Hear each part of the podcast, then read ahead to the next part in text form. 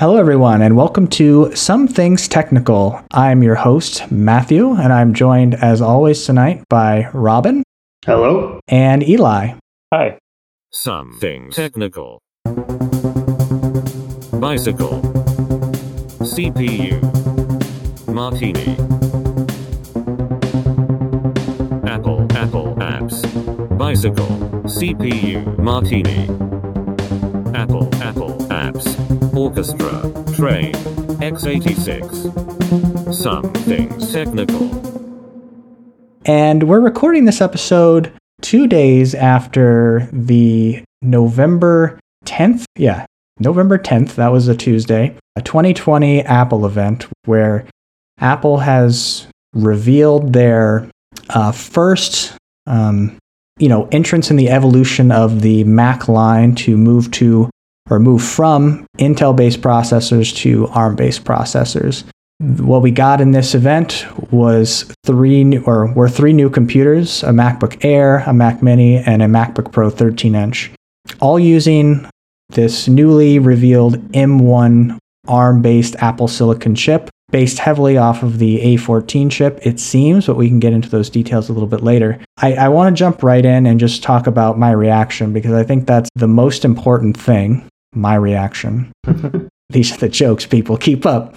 And, uh, and then we can go from there. And maybe we can hear about the other people's reactions. I don't know, Robin and Eli. But uh, uh, so we'll start out with um, they introduced uh, the the M1 chip. Like uh, they talked about the M1 for a long time. That's fine. It looks good. We can talk about if it is or is not good in a minute. But then they got to the what everybody was waiting for, which was the the the Mac debut of what computer is going to use the M1 chip in it. And as everyone, I think, suspected, here comes the MacBook Air with an M1 chip in it. Uh, I think most people were expecting no fan, and I, that's exactly what we got. Uh, I think people were expecting a case design redesign.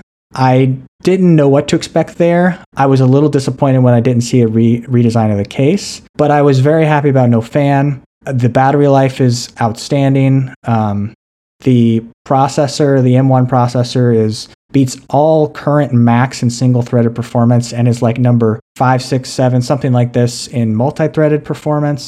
Um, again, we'll get into all those details later. And I was very happy. The MacBook Air 13-inch, an incredible machine to start with the M1. It looks great. I mean, the MacBook Air always looks great, but to give it no fan, so no more moving parts, have an updated keyboard, so we're off that terrible keyboard that Apple's been shipping, the Butterfly, and you know we get much more battery life and much more performance. It, that the MacBook Air can power the the Retina 6K display that Apple, the XDR display that Apple ships. It's it's an amazing machine, an amazing technical feat. Then Apple disappointed me. Then Apple unveiled the Mac Mini and the MacBook Pro 13 inch, and they didn't change the chip at all. It's the same chip with a fan so they can increase the clock speed. But they've severely hindered the Mac Mini and the MacBook Pro in multiple ways. Namely, 16 gigabytes of RAM. That's the limit for this chip. It's on it, the RAM is part of the chip. I don't know if it's part of the die or not, but it's it's definitely part of like this quote unquote system on a chip. And what they fabbed here is a 16 gigabyte maximum. I current I bought a Mac Mini in July, and the Mac Mini I bought, it's an Intel based Mac Mini. So I suppose it is slower in single threaded performance than the new ARM based Mac Mini. It may or may not be faster or slower in multi threaded performance. I'd have to double check that. We'd also, we also need to actually see benchmarks while. But what it definitely lacks is 64 gigabytes of RAM. My Mac Mini sitting here today, I have, I don't have 64, but I have 32 gigabytes of RAM. And to be capped at 16 gigabytes of RAM, my world was, I is a little exaggerated, my world was shattered. I'm like, what are you talking about, Apple? How do you go from 64 to 16 gigabytes of RAM? And I have my theories on why they've made this decision and how it could maybe perhaps make sense. But I was, when I saw that, you know, I was just so disappointed. And I think, you know, after that, the MacBook Pro 13 inch got unveiled. And th- this is MacBook, it's not a Pro MacBook. This is a speedier MacBook Air. That's all this is. It's a MacBook Air with a fan in it. There's nothing pro about it. Um, also, uh, been cut from 32 to 16 gigabytes of RAM. You know, so utter disappointment after the MacBook Air 13 inch announcement. I think if they would have stopped there, maybe people would have been, where are the rest of the Macs? And then Apple could say, they're coming. But look at this amazing first entrance in the evolution of the lineup. Instead, we got look at this amazing first entrance in the lineup and look at all these uh, lesser entrants that we just wanted to ship so we could have more than one thing to announce. And I just felt real bad about that. Well, I sort of disagree with some of the disdain around the Mac Mini. I think, um, like the Air was a great announcement. And I think it's what everyone expected, and it was definitely the most exciting one.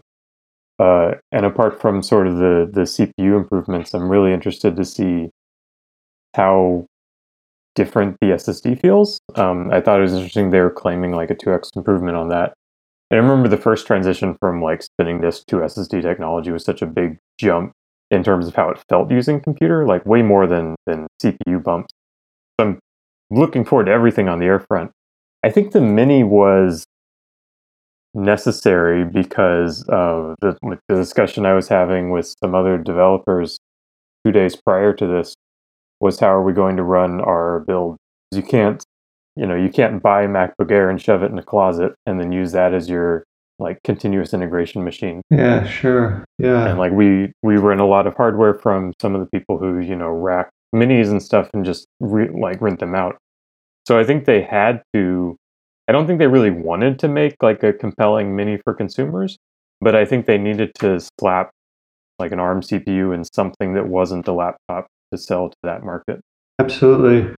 Did you see Daring Fireball said that? I think uh, so. MacStadium. You, uh, do you know that company? They do uh, essentially co-located. Yeah, Mac, co-located. Mac so Minis. Mac Mini servers, and uh, you can VNC into them and stuff. And I think he said that they ordered 600 of the new Mac Minis.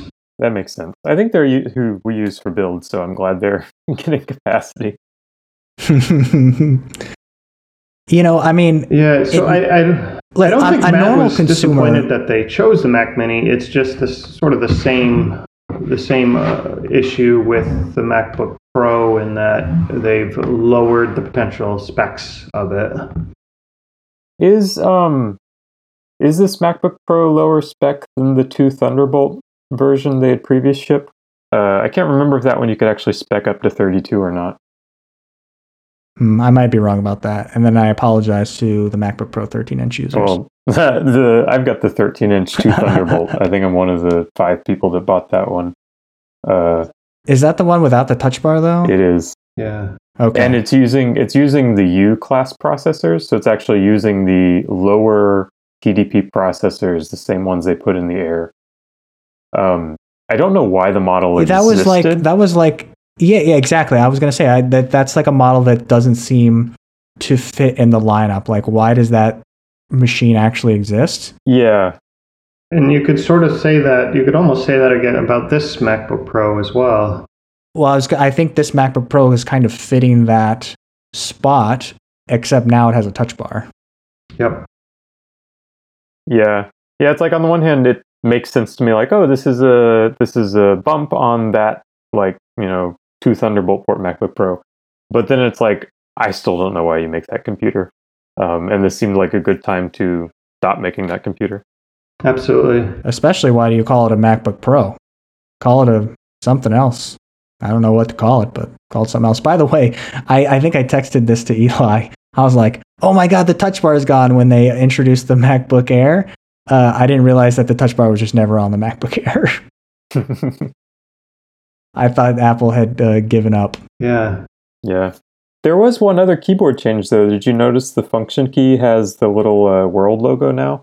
Hmm. There are a few function keys that uh, have changed, like the F4 and F5 key, I believe, have different symbols on them, or have symbols on them where they didn't have them before, or something. Uh, I, I don't exactly know what they were. Like one has like a magnifying glass, I believe. So maybe that's like a spotlight function key now. Oh, interesting. I think um I can't remember if my touch bar does that or not. Try to ignore the touch bar. Yeah. yeah. Did they actually Well, I'm say thinking um, ARM at any point in the entire presentation? No, no, I was no. trying They to listen for it, but. I forgot to to keep an ear out. I think so. There's two things they didn't mention. They didn't mention ARM and they didn't mention Intel. Hmm.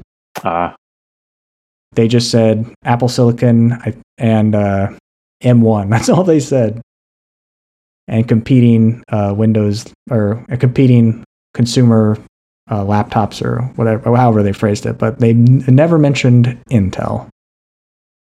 I wonder if my wife is going to miss her touch bar because she, she currently has a MacBook, a 2016 MacBook uh, Pro 13 inch, and we're thinking about getting her this new MacBook Air 13 inch and it doesn't have touch bar. So I wonder if she will miss it. That's uh, because she's one of the yeah, she's like a normie, right? So she's not a technolo- she's not a technologist like us, but uh, you know. So I wonder. uh, She tells me sometimes, "Oh yeah, I used the touch bar," and I'm like, "Why? What are you doing? How would you find this useful?" I mean, yeah, you have to use it for volume and uh, play, pause, and things like that, right? Media keys. But you're saying she uses she uses the the application specific buttons. I, I don't know what she uses it for, but she she claims she likes it. Yeah, I still remember first seeing the touch bar, and um, I mean, I thought it was going to be awesome.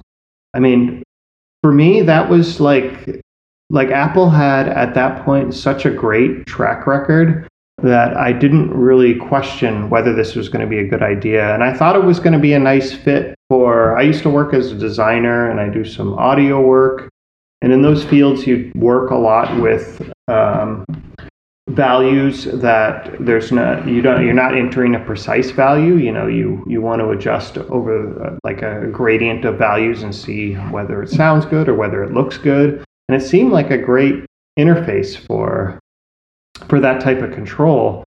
But then like in practice i'm like geez this is really almost useless i mean first of all it doesn't help that when you do something like a volume control where you actually might want that gradient of control that it actually but it maps to the the same increment values you'd get with the buttons um, mm-hmm. and uh, and it actually turns out that the increment values I think are actually better for volume on your like if you're controlling your output volume, you don't want that to go in tiny different increments because if you're lowering the volume, that means you probably want you want to reduce the volume. You know, you want that to be like a visible change with you know you, you don't want that same fine grained control that you would want in uh, if you're working in Logic on a, a music project, for example. So, and the the brightness is the same. You know, it it maps to like sort of larger increments. So they've taken the biggest strength of this type of control, and it's not only not really appropriate for the uh, for like media for like uh, brightness and volume controls, but it's also they are just making it work like buttons. I mean, I think the biggest downfall is like you have to look down to touch bar. Yeah. Right? Like a keyboard, you want to use by touch and feel, and cannot do that. And then just to finish that thought, even when you are using like a big creative application like Logic or Photoshop or something, it's just not enough screen real estate. It, it's not nice to touch and it's not nice to use. So, I, I mean, that obviously, along with this keyboard, are were like the, the first times I've been disappointed by Apple in the pretty much the entire time I'd been using their computers. This is the first time you've been disappointed. They disappoint me every three months. But that was a long time ago. Yeah. oh, so now they've disappointed you a lot more. Now they, yeah, that was the beginning of the end. now it's been non. It's don't get me wrong, it's been Okay. nonstop since then. Okay, good. Glad we're all disappointed all the time by Apple. But yeah, I I mean, it's sort of amazing that they're still, you know, putting the touch bar in their new computers, and I still, I, eh, I haven't even heard anyone articulate uh, why they like it. Like it seems like it's more tolerated. It's tolerated at best. So I think it's tolerated, but I think, and this is going to lead into my point that I wanted to make about the 16 gigabytes of RAM for like the Mac Mini.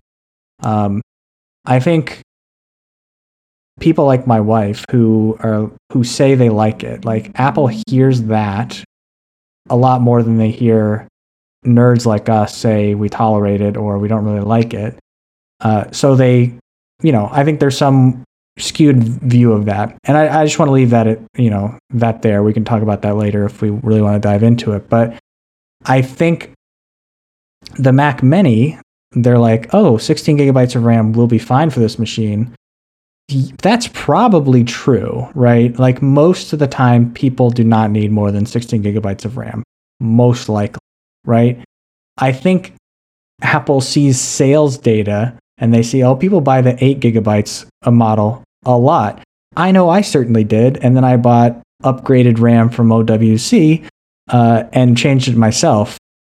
Um, I assume that if people have you know analytics turned on, Apple could see that people are running third-party RAM.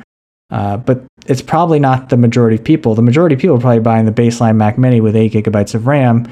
And so when they ship this M1 chip in it that goes 8 or 16, those are probably the two most common things running and the two most common things purchased. So Apple is probably like, this is okay. What I'm concerned about is, you know, it cripples the people who actually need 32 and 64 gigabytes of RAM, right? Uh, but my question then falls down to unified memory architecture and its efficiency gains. Are they enough? And, and I'm not even sure, like, I mean, there's efficiency gains for like dedicated VRAM versus, you know, non VRAM and like copying data between those two things there's efficiency there, so you don't have to waste time copying things. But what is there that much efficiency with moving things like RAM from DIMM slots onto the die or right next to the die? Is there really that much efficiency gain where you could potentially not need 32 gigabytes and only use 16 gigabytes? Um, if the operating system is, I, I, at this point, actually, applications would have to be coded to take advantage of that. I'd imagine, like if you're opening a file that's like, let's say 24 gigabytes large, right? Um, is the app already tuned to like only read chunks of that anyway? Or, you know, I, I, I, I don't know enough about the space to really understand that, but I, I just don't know if the efficiencies are there to justify it. But it's one angle I think that I'm not as well versed in to say maybe that is enough to say 16 gigabytes is enough. Coupled with the fact that most people probably only run 8 or 16 gigabytes anyway. No, I mean, I would expect UMA to give you performance improvements, like better efficiency, especially when it comes to rendering workloads. But it's not going to somehow magically obviate the need for when you actually need 20 gigs of RAM for like a large compile or something like that.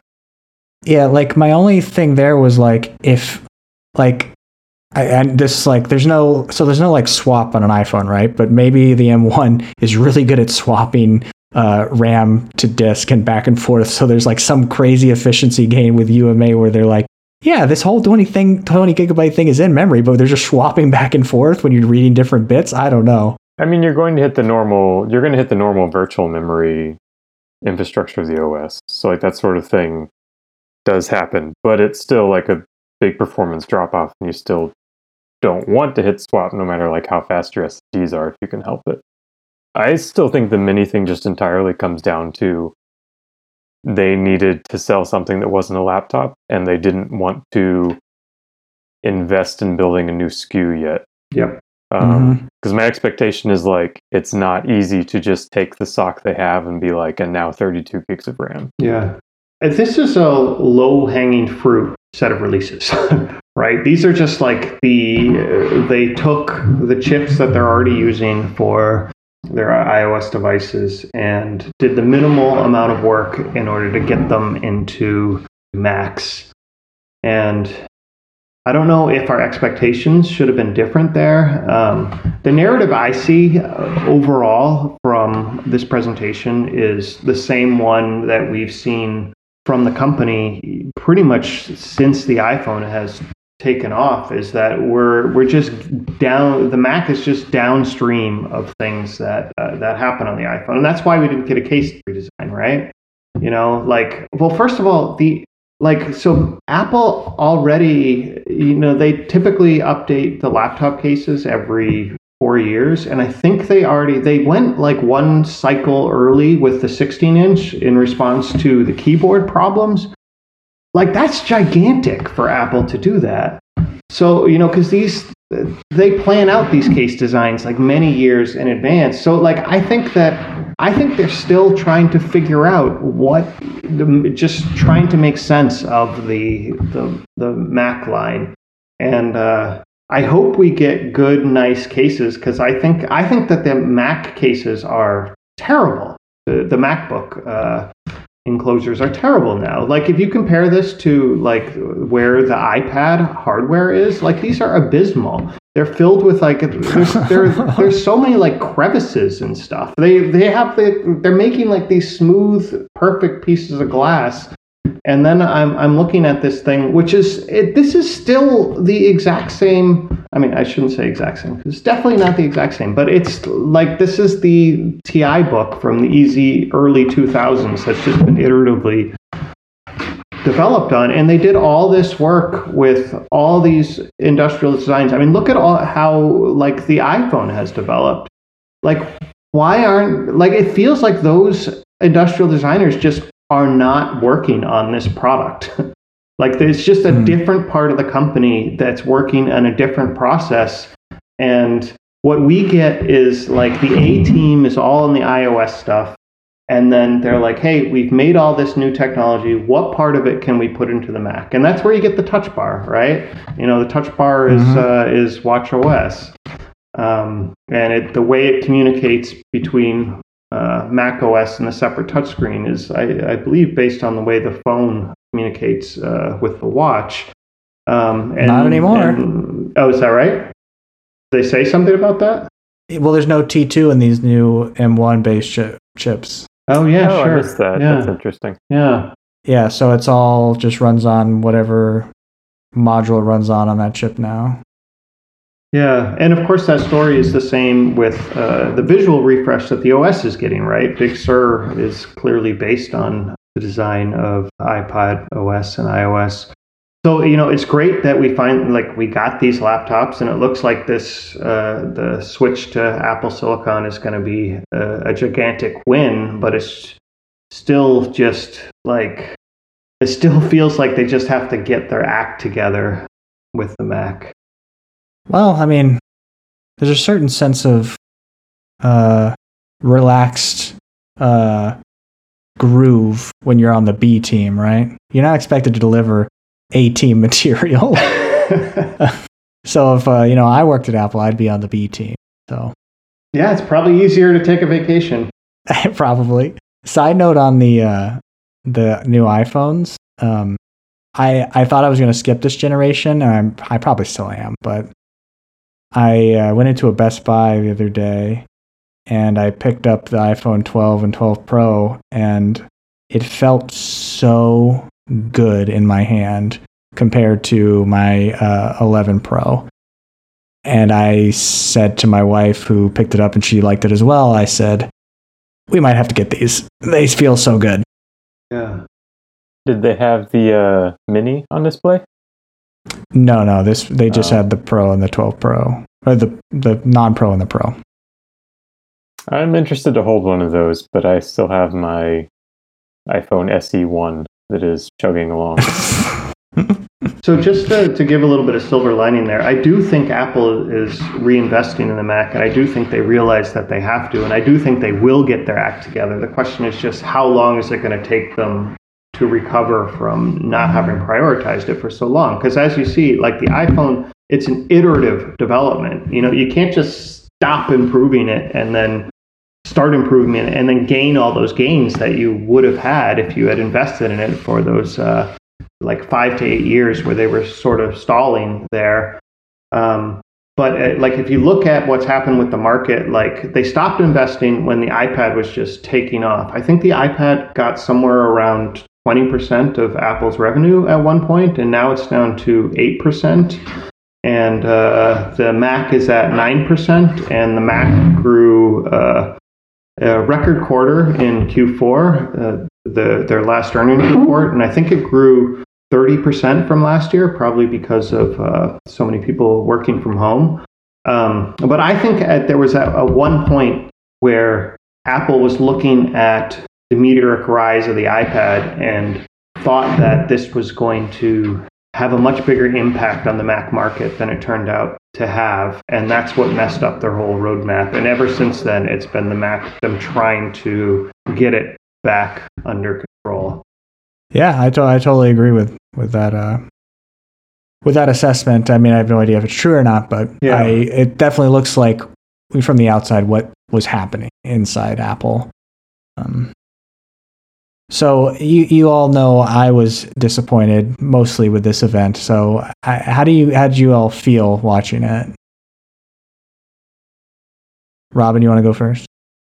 Yeah, well, you know, the thing that stuck out with me is how they they went and um, and the first thing they were talking about. I'm not like a spec guy, you know. I don't know much about when you say like uh, the the RAM is on the die or whatever. I don't know what you're talking about. And the first part of this presentation was like that, right? And Yeah. that's uh, you know sort of famously very un-Apple like.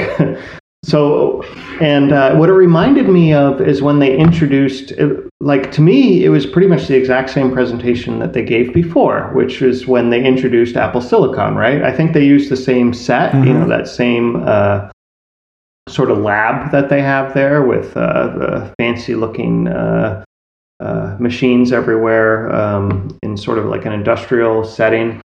And it made sense in that presentation in WWDC because they weren't announcing any hardware with the chips, right? so what are you going to do? You're going to, uh, you know, you have to just talk about specs because that's all you can talk and its about. developers were more like aware of what's on a like a chip Sure. most of the time. Yeah, but so when they led with that first style of presentation this time, I was like, all right, well, this is not going to be exciting hardware, right? Because like in in like an iPhone event, what the big story is is here's the new iPhone. It's not, you know, it's not you don't go to that level about I mean, sometimes they do some level of about the chip, but it really it felt like they were using the biggest part the biggest part of the presentation here to me was not the hardware but it was the discussion of the chip um, which is odd for apple but i think after we saw the hardware it makes sense because i mean this is pretty forgettable hardware outside of the chip So you're disappointed too. Well i mean frankly no i'm not disappointed because i was i had this is exactly where my expectations were because i think that it's just going to take them a long time. I hope that they start putting a uh, a team industrial designers on the mac but i I think that their roadmap is really messed up now, and I think it's going to take some time for them to both do this chip transition and do truly first rate hardware for it. So I would have been stunned if they, I mean, sure, there was a part of me that was hoping for, uh, yeah, that they would just do like an amazing uh, new enclosure, you know, Face ID, you know, is, is would be something on my my bingo card. Get rid of some of these uh, these bezels. I've always hated how there's a little lip around the screen. you know, why is why isn't that just flat? That thing drives me crazy. Um, but I wasn't expecting it, so I wasn't really disappointed. And I don't. I, it does seem like the Apple Silicon is going to have a a ton of payoff. So I'm, and we all knew this transition was coming. So I'm just happy that it's starting. Yeah, and it's I think it's starting earlier than we all had imagined. I think everybody was calling for 2022 at some point, uh, like a year ago, and now then they were like 2021, and now all of a sudden it's 2020 and they're shipping. So it's kind of crazy. Exactly. So that's so that's more the way I look at it. And yeah, remember this chip was just announced. Yeah, uh, in WWC. Then we get three models at the end of the year. Like I just want the transition to be underway. You have your Um, wish. And now we're talking less about yeah uh, about what I want for the hardware and more it's like I feel like the whole Mac ecosystem is in limbo until this happens. Uh, it's not really clear are the applications that I need to run on, um, are all of them going to make the transition to Apple Silicon? I mean, obviously anything in that's deep in the Mac ecosystem is going to make it, but I use a couple of uh, apps that aren't as invested, and I want to know if they're going to make it. Yeah, the sooner I know that, the better. Yeah. A side note, I don't know if anybody saw this on uh, Twitter, but uh, you, you all know iFixit. They do all the teardowns and what have you of uh, new Apple products. Um, they also sell like toolkits to, for lack of a better term, break into Apple products. Uh, all the specialized screws you need and suction cups and what have you. Um, apparently, uh, if you zoom in on us, there's somebody took a screenshot of the Apple Lab uh, from the presentation. And if you zoom in on one of the tables, there's an iFixit toolkit. Uh-huh. Uh, I thought that was pretty funny. iFixit Wow. tweeted that out, so it's pretty funny. Now the question is that on purpose? That's an amazing question. I don't have the answer Yeah. to, which I would probably never know. Because this is Apple. yeah. Um, but I thought that was funny. Uh, so Eli, what, what was your your thoughts on the whole event? Well, right now I'm sitting here looking at my laptop and noticing all these things Robin pointed out that I've never seen before. oh, there is a lip here. I'm so disappointed. I don't know. I think I think what we look for in the Mac is very different uh, because I don't care about case redesigns at all, and I think if they redesigned it, I wouldn't have even noticed this time because I was so excited about a lot of the technical hardware uh, they were announcing. Like the only thing that I wanted different was the removal of the fan, and I got that, so that was cool. But I was really excited because the like the ARM chips are really compelling. There hasn't been a whole lot of accessible consumer ARM hardware in the past. There's been a few niche Linux computers. You can you know rent something on AWS, uh, but it's been hard just to sit down and kind of develop for it. Um, AnandTech did a pretty good overview of the A14, comparing to sort of like the Zen 3s that were announced, I think this month or last month. And it's crazy to see them competitive with it. Uh, and then also looking at some of the actual die differences, like it seems like there's a lot of headroom on the ARM side that they're probably not going to be able to push on the x86 side. Mm-hmm. Um, like it looks like it has an eight wide decoder. x86 usually can't go above like three or four just because of the way the instruction set is architected. Uh, so things like that I get really excited about. Uh, to me, it also seems like Apple is making a big investment here, even if it's not seen on the industrial design side, because things like Rosetta 2, like I never would have expected Rosetta 2 to happen Yep. um, like obviously universal binaries were going to happen but when they announced rosetta 2 it's kind of like are you crazy like you you decided to build that like i can't imagine how many resources you spent making that work Mm-hmm. and if someone had asked me like i would just assume like oh modern apple they'll do universal binaries and like if you don't like that deal with it Yep. kind of thing Well, I don't know if uh, did you see uh, the uh, the the performance of uh, retain and release on these M1 chips or whatever?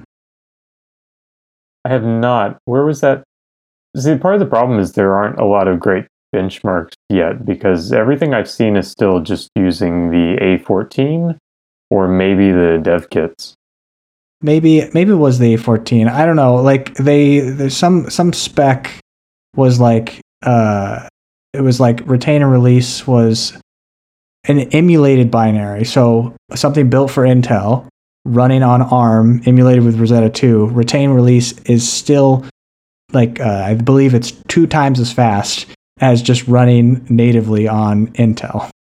Um, and everybody knows there's lots of retain and release uh, calls when you're making Mac apps. So, um, kind of interesting how amazingly fast this chip is. And don't Yeah. get me wrong, I think that the you know these chips are. I mean, I've told my friends who are Android users and Windows users, look at these ARM chips in these iPhones. They're crazy fast. They're incredible. So I mean, I've already I've known about this, right? But then you see it on a laptop, and uh, y- I, I don't know if anybody looks at Reddit or whatever, but you start to see the crybabies come out, and they're like, uh, they're not really faster than all the PCs sold this year. take a. What about this PC? It's the highest end PC laptop I can buy for you know three thousand dollars. It's not faster than that one. And I'm like, maybe not, but look at that laptop. It's four inches thick and it has 13 fans. you know, it's like I don't want to use that laptop. They, oh, it doesn't play this AAA game very well, and I'm like, well, I'm, I I'd rather play games on my desktop or my uh, my TV with my Switch or whatever. I'm not gonna. I don't really want to play games on my laptop. So I guess you got me, but um, you know that's not what I, I'm buying this laptop for. But and but if I could just be video decoding and watching video and uh, maybe do some audio uh, editing, or my wife can work on videos from our vacations on a MacBook Air with no fan, and it's still faster than at least single core performance, the Mac Pro that came out last year, and it has double the battery life. That's mind blowing. So this hardware is quite amazing. But then you put it in the same case, and it's like, ah, that sucks. Yeah, I mean, on the phone side, I still have an A9, and it's fine. Um, like I'm not very performance sensitive there, so that's why every iPhone event since like the 6S has not been a big deal for me. Yeah, I mean, I mean, what are you? Uh, your A9 is like comparable with modern, uh, like the most recent um, Android phones, right? The Snap, the most recent Snapdragon processors. I hope not. I haven't kept up with those benchmarks, but I hope not. I, I, almost, I almost guarantee you it is. I almost guarantee you. But, but like finally having that CPU in something where it does benefit me is pretty exciting. Because yep. I mean, the state I'm in right now is I have for work, I have the largest 16 inch Intel CPU that I can buy, and it's not fast enough. And I'm probably going to be switching back to a Linux desktop. And it's like I'm sitting there specking out this, you know, $3,000 Linux desktop, and then preliminary benchmarks put the M1 competitive with it. Uh, so that's pretty crazy and exciting when it looks like it's going to meaningfully affect my actual day to day. There are things on the software side that I'm still really curious to see how it'll work out, especially kind of work scheduling across the big little cores. Like they should have a lot of experience from doing that from iOS. Yeah. But it's also one of those things where if they screw it up, that's going to be really frustrating. And, you know, the way you use apps on the Mac is still very different from the way you use them on an iPhone or an iPad. So it'll it'll be interesting once the hardware is actually kind of like in your hands to look at. But I was really excited about this event. So, can we talk about the most exciting new feature that we're getting with these Macs? Does anybody What's know what that? it is? I'll take that as a no. bird, just no. add bird chirping sound effects or crickets uh, sound effects here.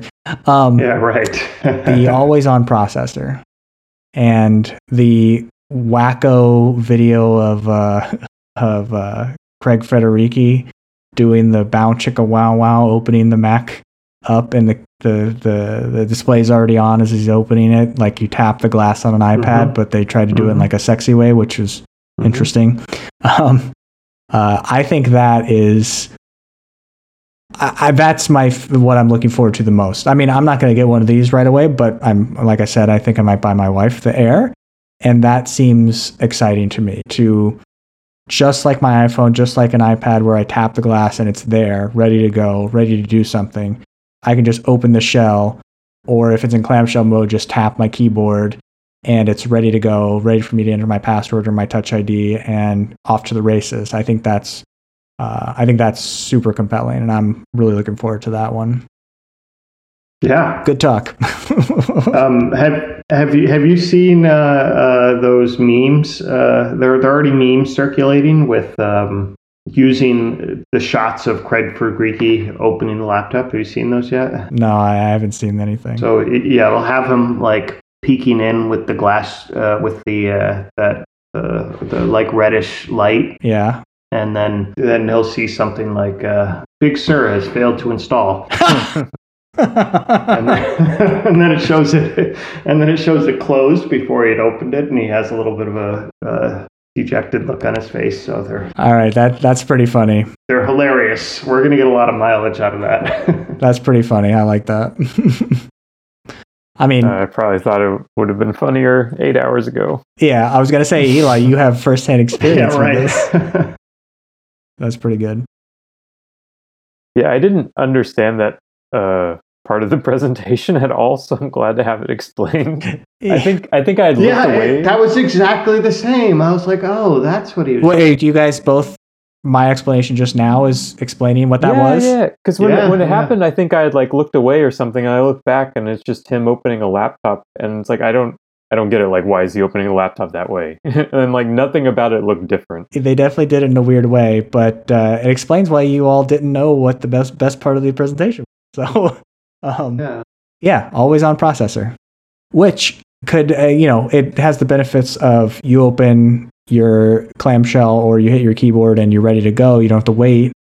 It also has the benefit of you know maybe background app refresh gets better on the Mac. You know, like there's Hmm. instances where background app refresh is Sure. good, but most of the time it's quite terrible, right? Um, this might allow a power efficient way to be better, um, especially since background app refresh. And I'm not talking about like if anybody's a developer, I'm not talking necessarily about an app doing background app refresh. I'm just talking about, you know, push notifications coming in and apps being allowed to have background time, regardless of how they get that background time. It works on iOS for the most part. It has not in the past worked well on the Mac from my experience. So this might allow that to be more palatable and more usable. So I'm excited. It's the best feature.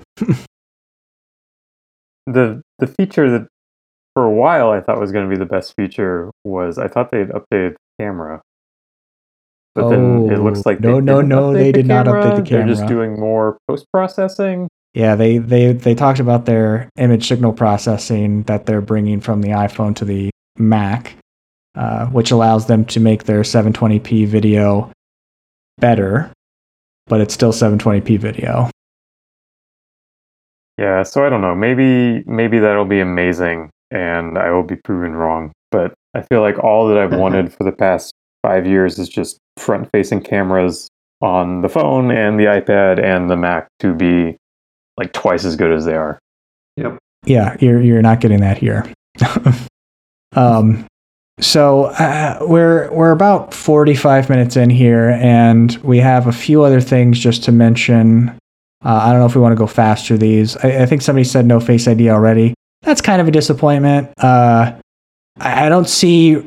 I guess if they're not redesigning the case, they're not redesigning the bezel, so they're not putting in all the uh, the the sensors they need to put in. So I guess that makes sense. So we wait for Face ID for a case redesign. Same with the camera. We just mentioned that it's not actually new camera, just new image signal processing. So that makes sense as well. Somebody just added no cellular. I mean, that seems like they could have done that without a case redesign because the Wi-Fi. I mean, I don't. I have no earthly idea about the technology between cellular band signals and Wi-Fi band signals. I don't know if they're the same, different, but it seems to me if they're equivalent at least, the case is already um, designed to do Wi-Fi, and there's a Wi-Fi like adapter inside the MacBook somewhere. I don't know where the antenna is, but I assume that they could not redesign the case and use the same general antenna for cellular and just add a cellular chip. That seems like they could have done that. I don't know why they didn't. Apple just seems opposed to cellular. I I, I don't know. Any, do you, uh, Eli, I know you're like a networking person, at least in the software world. Do you know anything about um, that? Um, they're not that similar. Okay, that answers the question. There are there are pretty differences with pretty big differences with cell. I think even um, yeah, I'll just I'll just leave it at that. I'm not like a wireless networking expert, but um, those things are not as straightforward. I think. Okay, so then they might actually need a case redesign to allow for different radio signals to come in. And I think the last big one, unless I'm missing something, touch-based MacBooks. I, I, that's also like a case redesign, right? Uh, all these things that I'm listing off here are like case redesigns, if I'm if I'm not mistaken. I, I was a little confused about the cellular versus Wi-Fi stuff. But yeah, I I mean, to put in a touchscreen, you kind of have to redesign the hardware. I think, especially if you're going to compare it to touch-based Windows PCs, where they like flip over onto themselves and kind of become tablet-like. Obviously, that definitely requires a case redesign. I would love to see Apple design one of those just because every single PC one I've used has been a shoddy mess. Mm-hmm. Like that hinge never feels good. It's always like weak and wobbly. I kind of just want to see what Apple would do with it. I think they just. They do have a great track record with hinges. so- I was going to say, I just think they probably won't do it, to be honest. Yeah, I mean, I, I would not expect them to use that design because I don't think it's particularly elegant. But I kind of wish that there was some, like, I don't know, alternate reality where they were forced to do it just so I could see what it would look like. Do either of you have any opinions on, like, just uh, would a touch-based MacBook appeal to you, like, and use cases? So I was just thinking about that, and I I've never used a touch-based laptop before. To be honest, I just don't like laptops. Like they're just not what I like to use. I like to use a desktop. Like when I have a laptop, I put it in clamshell mode and I plug it into a big monitor. That's just or I'm on my phone. So that's like my mobile. I, I understand. I understand. Yeah, yeah. Well, let's. I I mean, I wouldn't. What about? But what about a touch-based desktop? I mean, same thing. Like a touch-based Mac, I should say. So yeah, that that is where uh, my opinion switched. So maybe they're not actually thinking about touch-based laptops. Maybe they're just thinking about touch-based um, desktop computers, like the the Surface Studio, that big 27-inch Microsoft one that kind of folds down onto itself. Yeah. I'm not an artist or anything, so I actually don't think it appeals to me. Yep. But it does appeal to me because I would really want that just to fuck around with at least. Um, Mhm. And just you know play uh, play artist for a few days. It'd probably lose its appeal pretty quickly. Having said that, and going back to laptops, you know, it might actually, since I've never used touch laptop screens, maybe it's actually super compelling, and maybe it actually adds the ability for me to enjoy a laptop more when I'm not at a desk. I don't know. It's it's tough because I've never used it, but the only thing that really sticks out to my head is like maybe I'll be an artist for a day and buy a big 27 inch iMac that folds down onto itself and I can use a pencil and draw on the screen. Yeah, for the most part, I like laptops that are just laptops. But there's two things that have me thinking I would maybe be interested in trying a touch based Mac. One is uh, I've been using my iPad a lot for presentations now, um, using it as kind of a digital whiteboard. And that's actually worked really well. Uh, but it would be nice having maybe like a larger space if it worked with the Apple Pencil or I've got the Logitech Crayon, which is wonderful but I don't think that works on any of the modern iPads. Is the Logitech Crayon like a Wacom style pointer device? It's like the Apple Pencil, and it was actually made in collaboration with Apple, so it gets a lot of the nice features of the Pencil. Got it. The difference, So it's compatible. It's an iPad uh, stylus. yes. So the only thing it doesn't have is it doesn't have pressure sensitivity.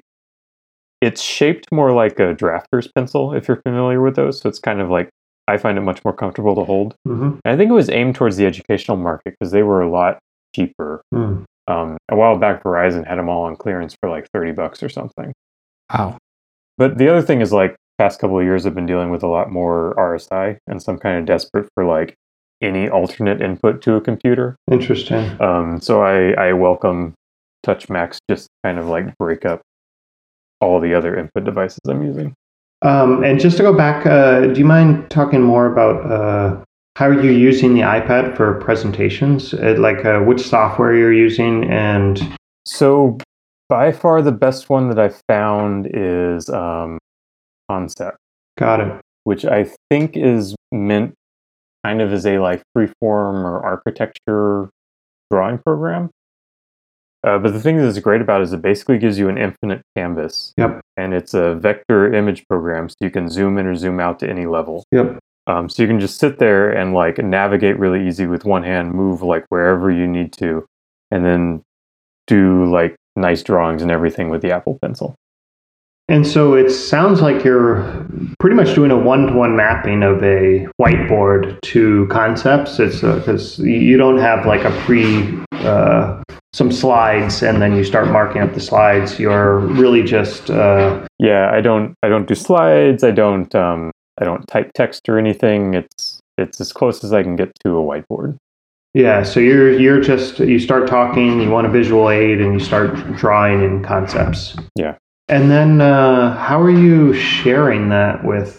Like, uh, I assume you're working from home now. So how do you is So most of my meetings are Zoom, uh, and Zoom you can actually plug an iPad in through like USB C or whatever, and then directly screen share the iPad. yeah, and they can see your screen. Got it. Yeah. That's a good feature. Okay, interesting.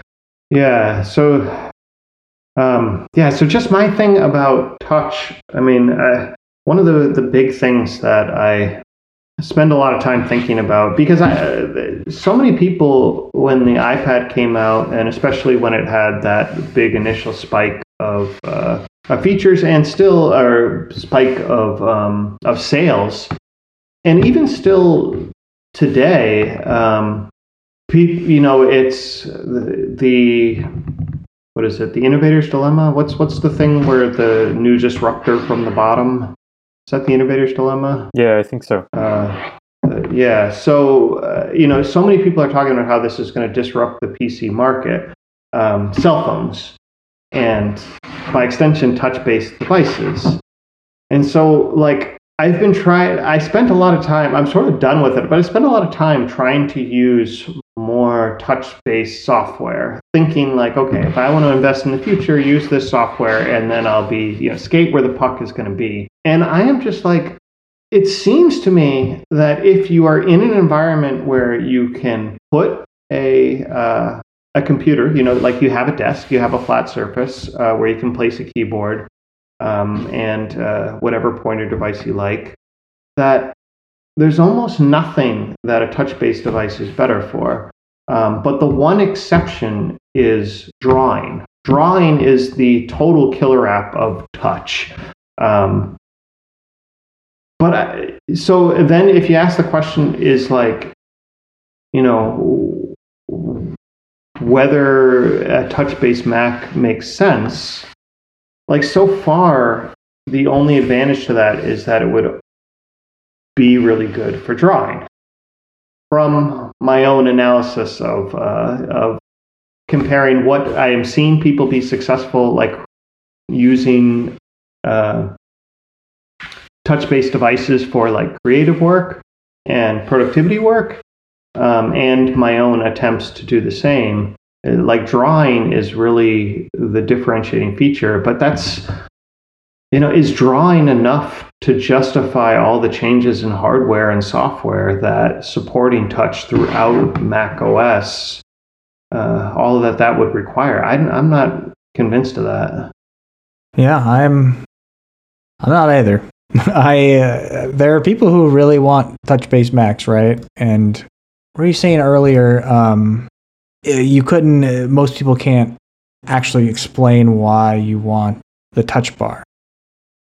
I find it the same reason or the same logic with touch-based Macs. Nobody really can tell me why they want touch-based Macs. They just say, "Why not?" Windows does it, and that's about the most you get. I think drawing being the killer app is true if you do it right. Apple seems like they do it right with the pencil and the iPad, so I don't think they would screw it up. But they also made the butterfly keyboard, so I don't know. We shall see. Yeah, I guess we'll see. So, when do you think we'll see the next big piece of new Apple hardware on a, for example, M1X chip? How far out do you think that that is? Well, they said it's going to take two years, so the last one's going to be in two years. So, say 2022, uh, fall of 2022, right?